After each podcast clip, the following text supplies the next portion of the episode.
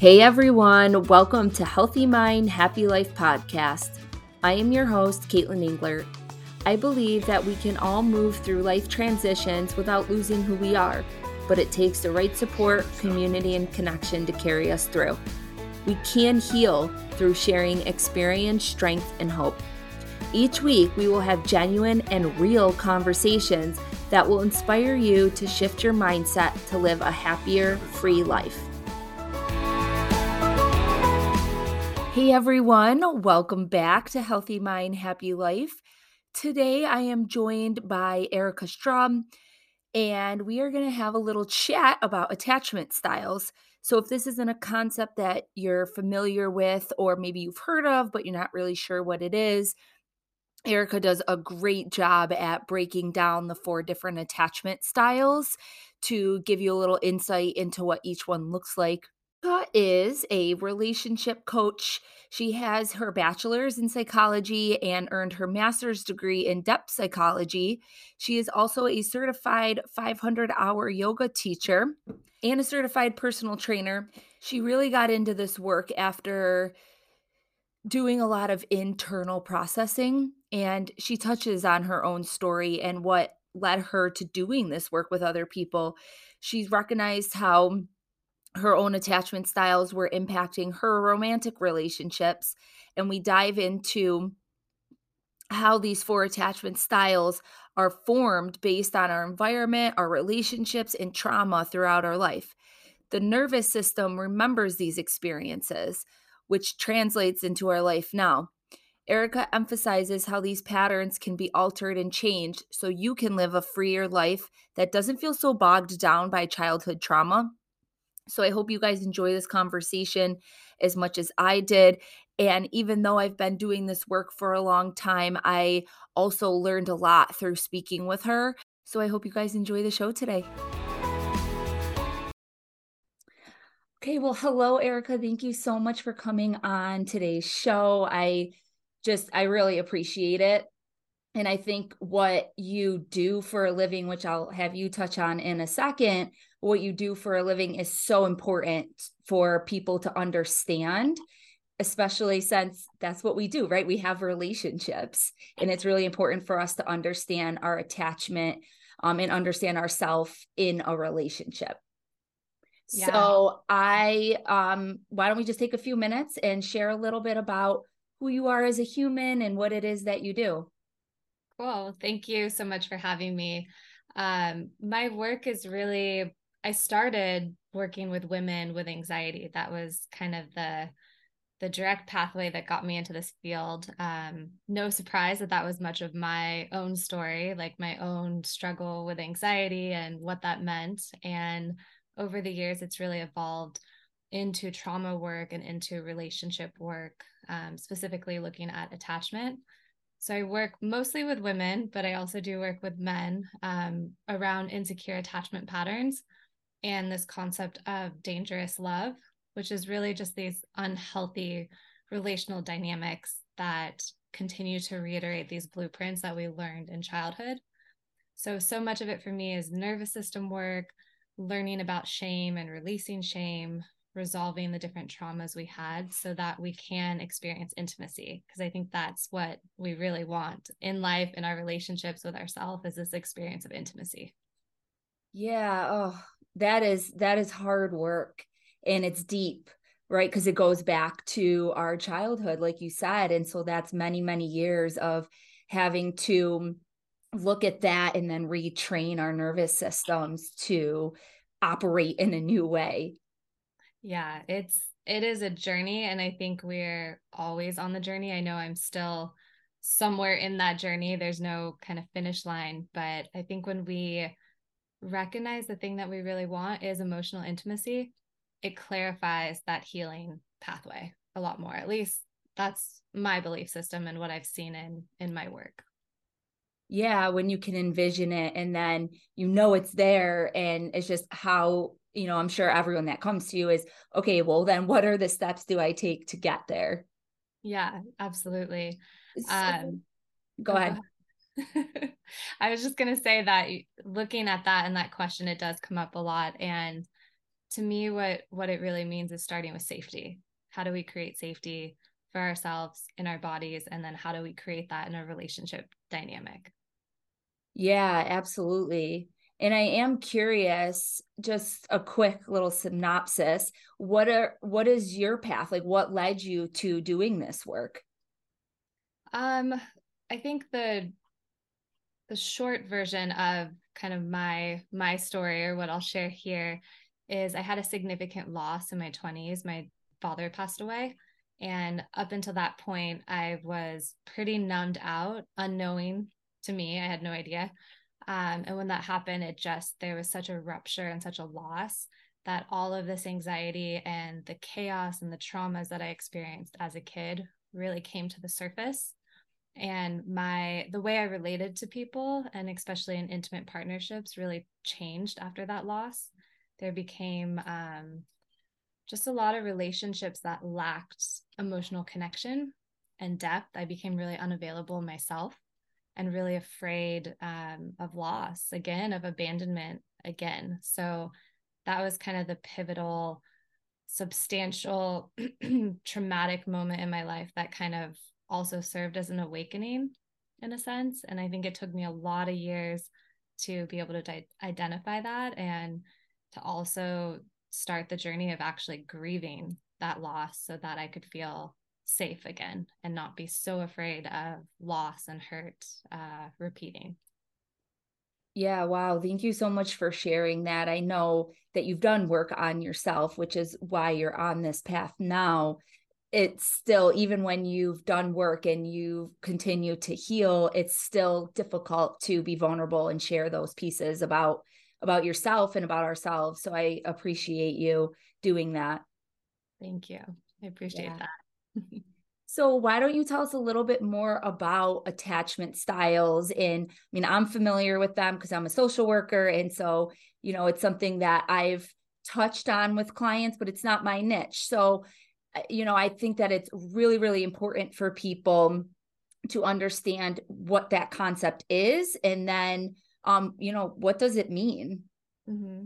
yeah i think you know you can understand attachment styles in a very simplistic way and i think be able to kind of identify where you see yourself and I like to start with attachment styles by saying none of it is a life sentence, none of it is black and white, and we can change or heal and grow to a more secure place. But I look at it mostly between insecure and secure attachment, and the difference between the two is really safety and danger.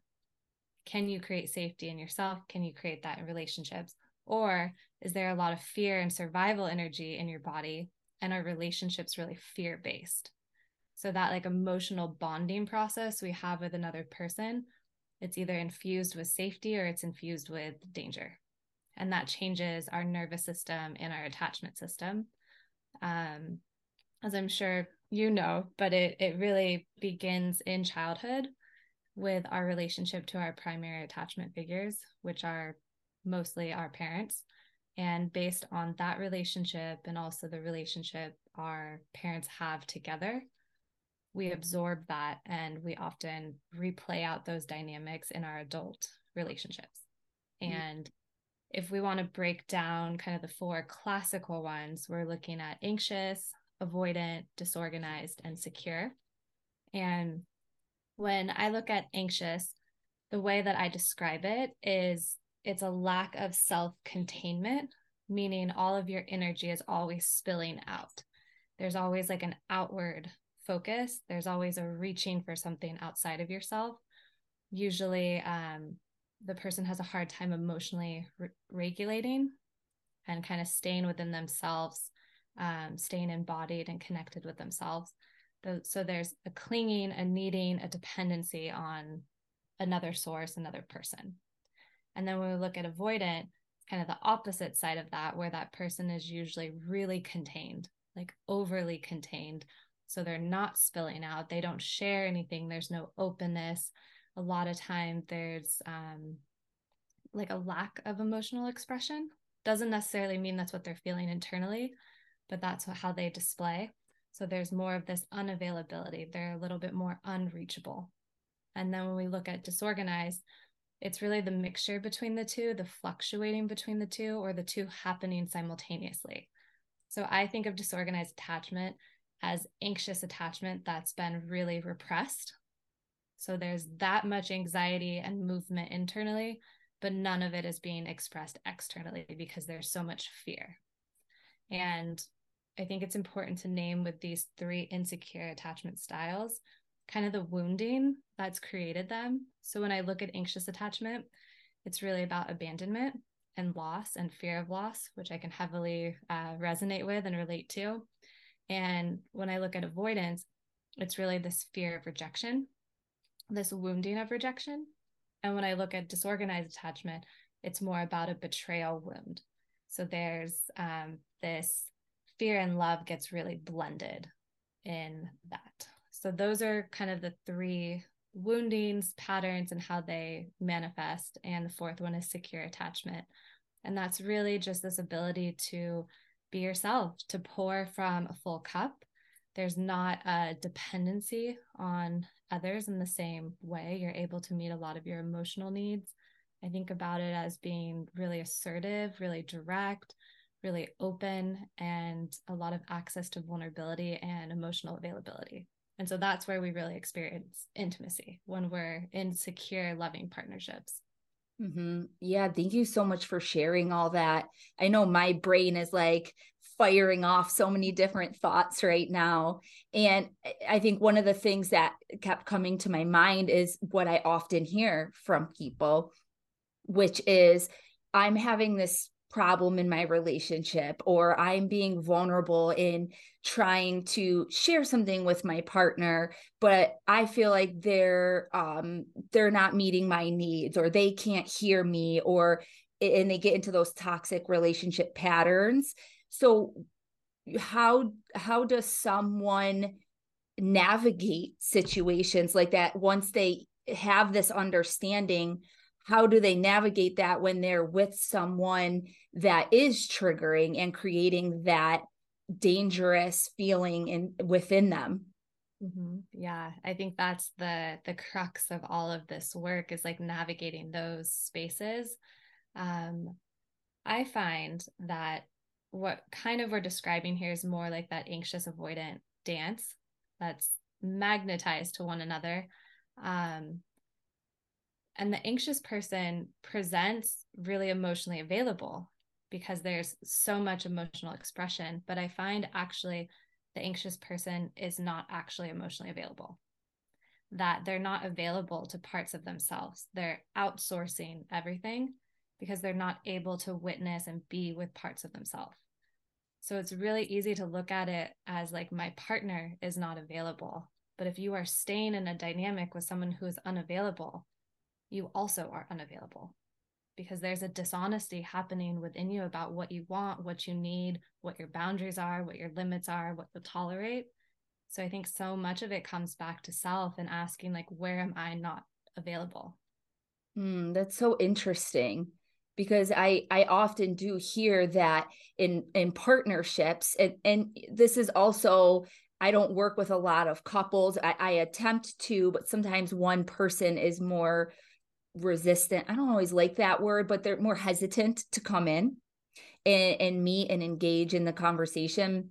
But a lot of times, what I see is what you just kind of explained. One person is really emotional emotionally quote available and they're wanting their other partner to be but that partner is saying well this is who i am and and then this person over here is saying well you know they essentially don't have a high emotional intelligence, a high EQ.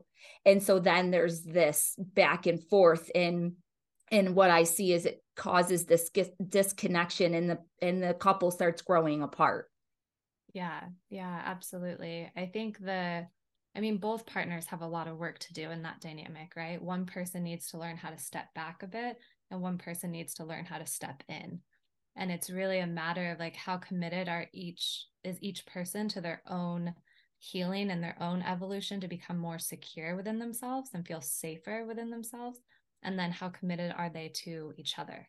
So i think there's two layers to that. And um, if we don't have the commitment to self and the commitment to relationship, then we're not going to be able to create that intimacy or that safety or that place where we can just rest and be ourselves. And it's going to always be this chase and this avoid or this push and this pull, this hot and this cold dynamic.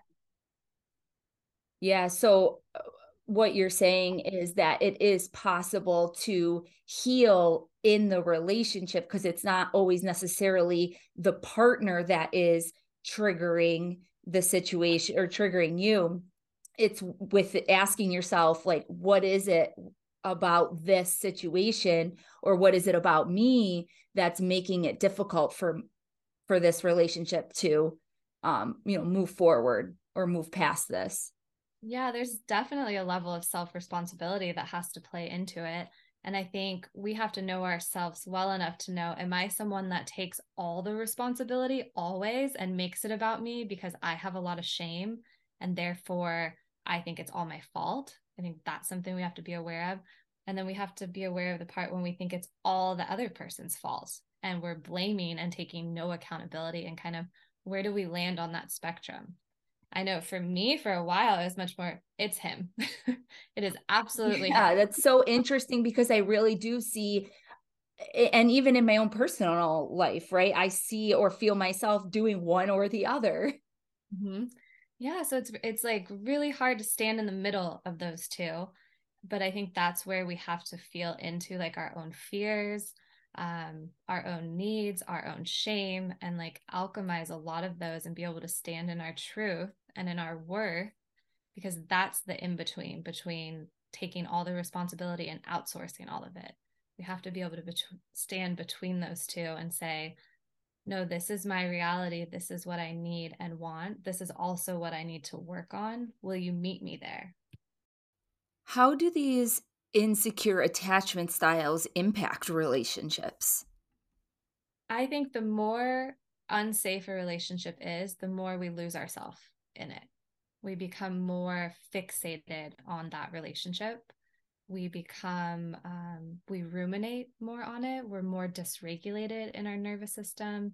We kind of lose our focus on maybe some of our goals or our work, our own self growth and when i think when the relationship is so dis- dysfunctional it becomes kind of the focal point of our life and so it kind of throws everything else off it has such a high intensity to it such a high charge that i think it impacts us all the way from our career to our health to our sleep to our other relationships so I think it's so important who we choose to have relationships with, whether it's intimate partners or friends, because the quality of that, the security of that really either increases and adds value to our life or it completely detracts from it and derails us in every other area of life.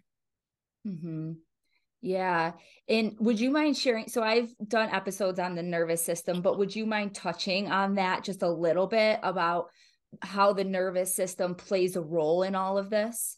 Yeah. Um, so when I look at the nervous system, I look at the different states of our nervous system. So we have three primary survival states of fight, flight, freeze.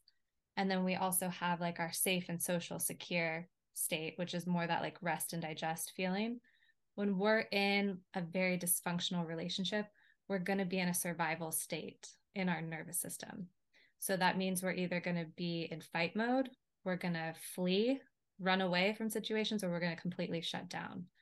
And I think it's most important to know this about your nervous system because we all have a defensive pattern or protective pattern we go to when we're in a survival state. So for me, I can use myself as an example. Um, when I have been in dynamics that have not felt safe, I my tendency would be to go more into freeze and I would shut down and withdraw. Whereas someone else, when they're kind of overwhelmed or dysregulated, they might go into like a highly um, confrontational place. Or someone who um, goes into flight mode, runs away, avoids, never has the hard conversation, leaves before they even have an ending. Um, so I think it's important to understand our defensive structures because those aren't actually protecting us. They're just creating more distance and more charge and more dysfunction.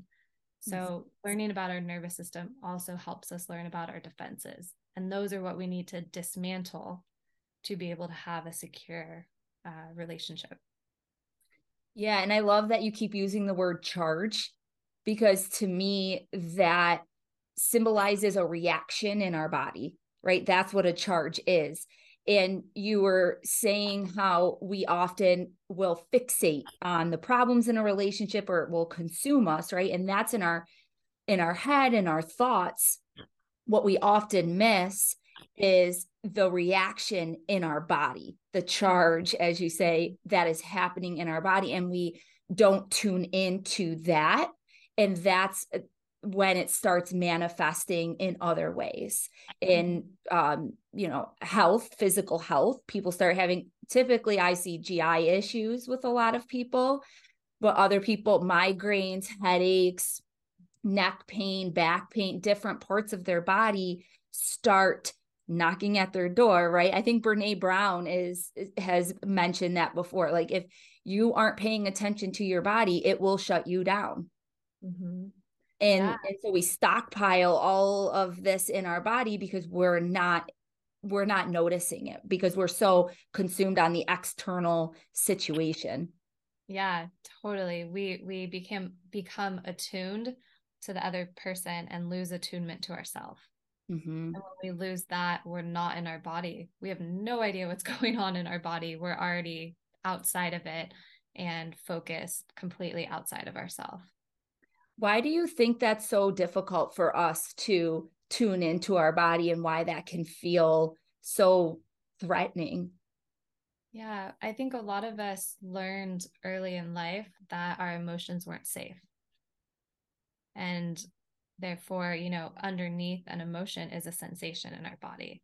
So the more we turn away from our emotions, we also turn away from our body because somewhere down the line, someone said we were too much. Emotions aren't good. Don't cry. Your emotions aren't welcome here. You were shamed for your emotions. So I think it all comes back really to our relationship with our emotions. Can mm-hmm. we empathize with our own emotions? Can we validate our own emotions? Can we sit with the sensations that are so uncomfortable in our body? Or do we immediately leave our body?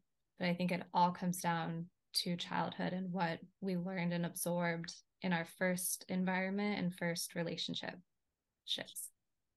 And I know that this is not really what we're talking about today. So this is a little bit, I'm going to digress a little bit but when you were sharing that it made me think i've been on both sides i've been a child obviously grew up with parents but now i am a parent mm-hmm. and so i see both sides of it and it's really difficult being a parent because you uh, you know as i've talked to many parents and including myself we catch ourselves saying certain things like what you just said you know and and it's so hard to catch yourself and not say that or not react that way and sometimes you slip up because you're also trying to manage your own nervous system, right? You have two or three kids crying, screaming, throwing fits.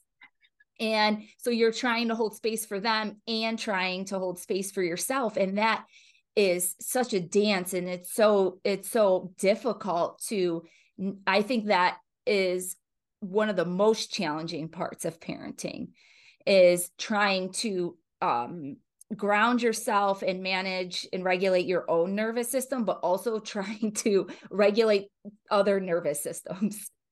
Yeah, it's incredibly challenging work. And I don't think parents ever get it right. I don't think you're supposed to get it right every time or, or be perfect.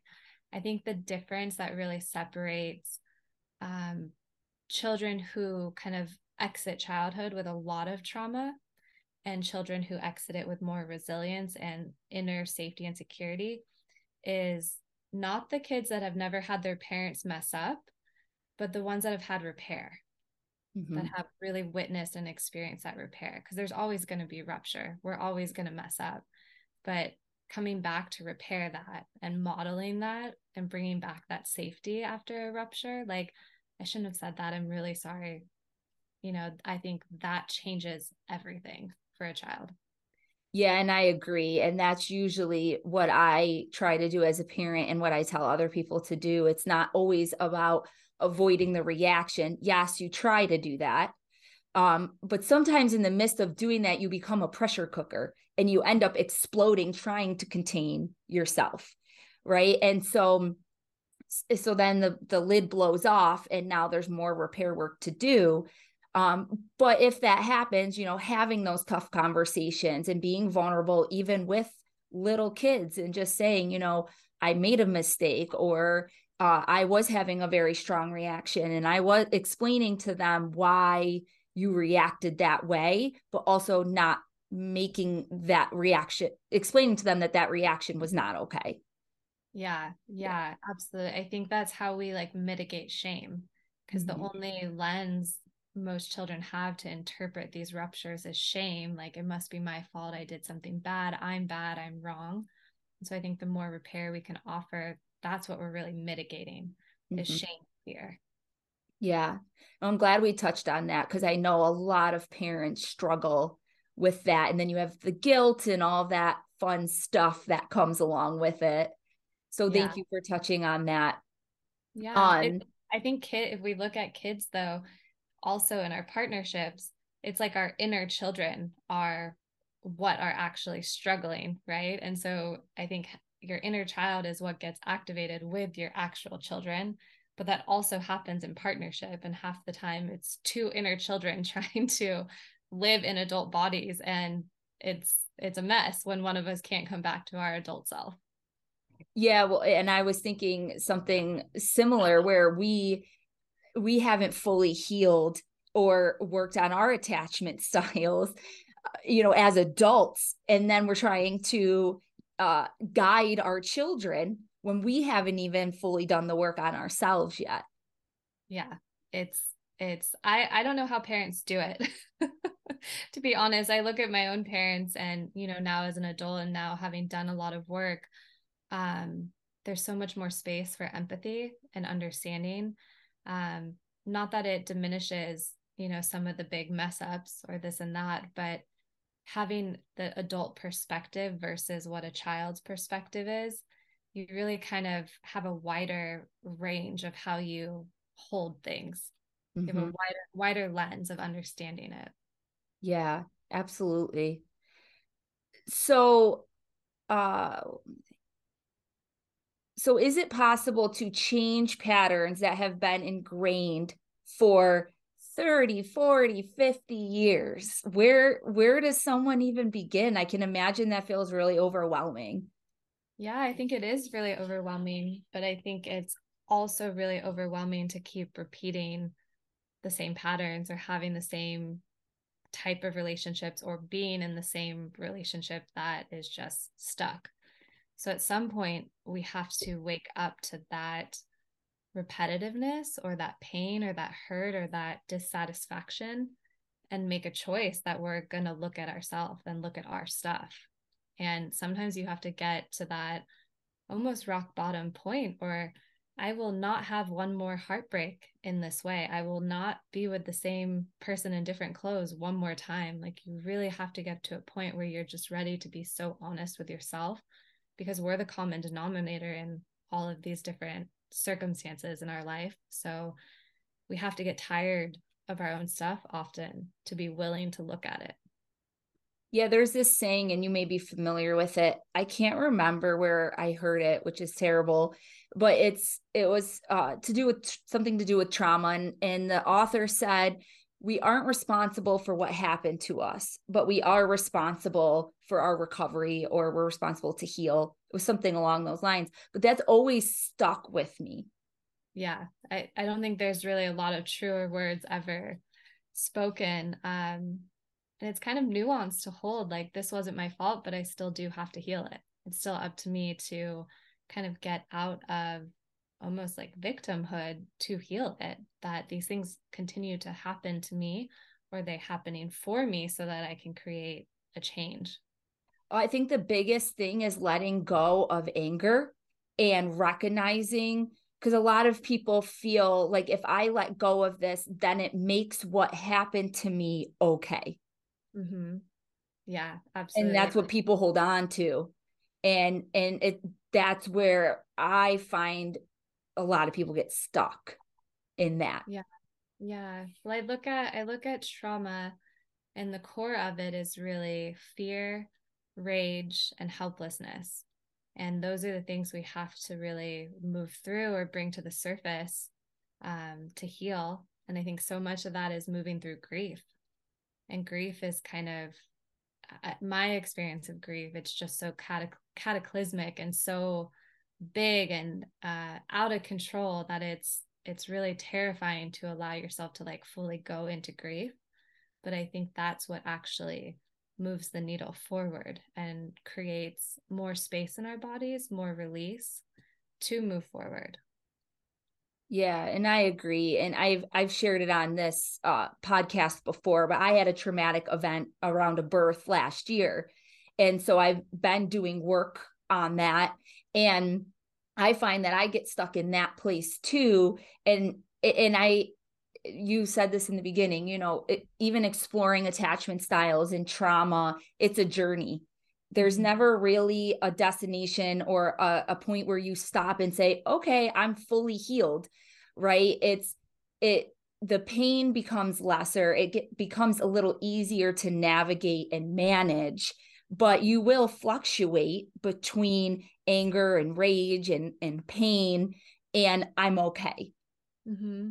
yeah yeah i i think at the core of healing regardless of there being like a finish line, that you just return to a sense of, I am okay and I am enough.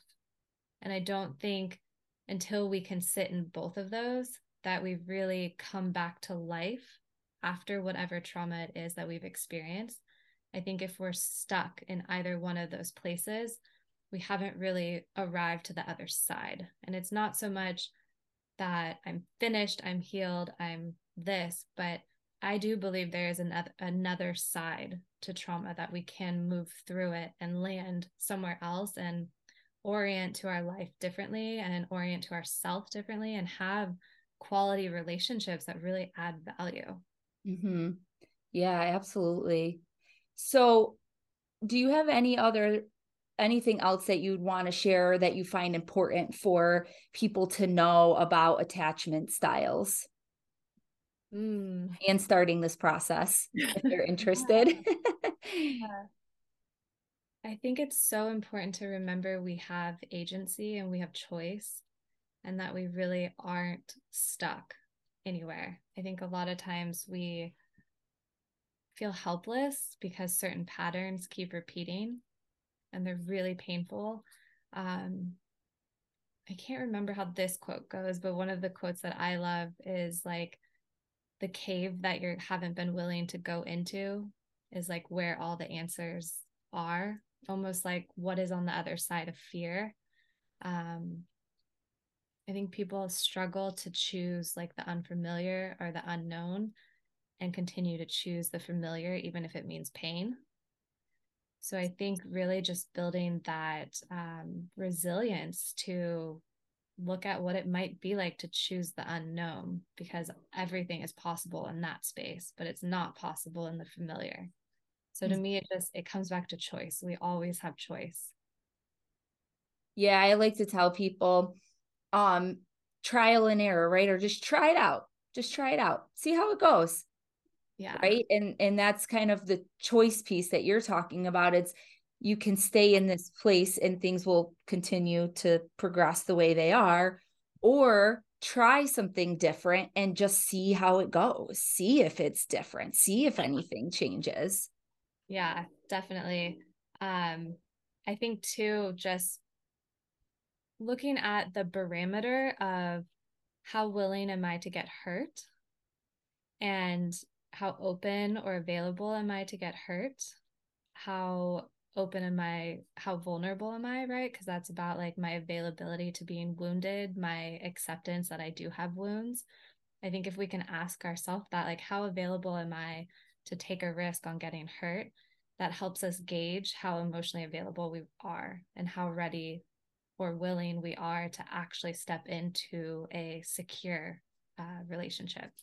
And if our answer is nope, I am not willing, then we're going to stay in our defensive, guarded protective patterns and keep replaying the same thing over and over. So until we can get to a place where I believe I'm okay, I believe I'm enough, and I'm willing and available to get hurt because I'm also available for joy and love and intimacy, then that's when we've really kind of come back to life after whatever event we've experienced.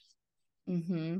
Yeah, not relying on our partners and other people to make us happy, to make us feel secure, to make us fill in the blank, because one, expectations always end in resentment. And if you are always waiting for somebody else, then that change will never happen. Mm-hmm.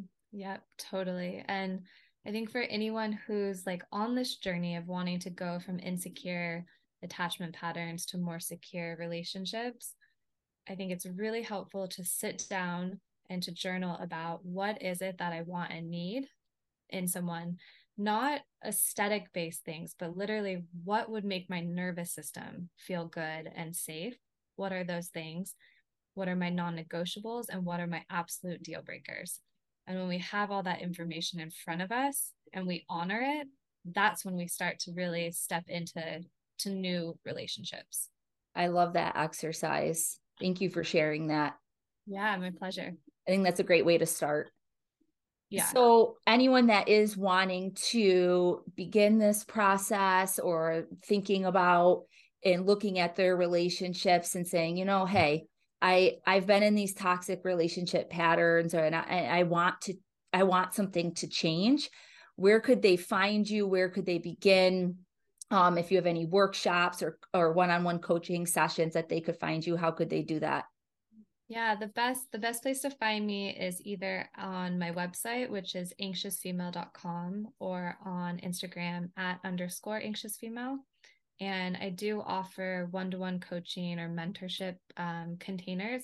And I will in January, February time be opening up um, another group uh, program and group coaching experience that will be really focused on shame healing shame and learning how to source yourself as opposed to outsourcing. So those will be my two um, two possibilities to work with me in the coming year. Awesome. Well, thank you so much again for coming on today. I appreciate you sharing all your wisdom, knowledge, and experience with us.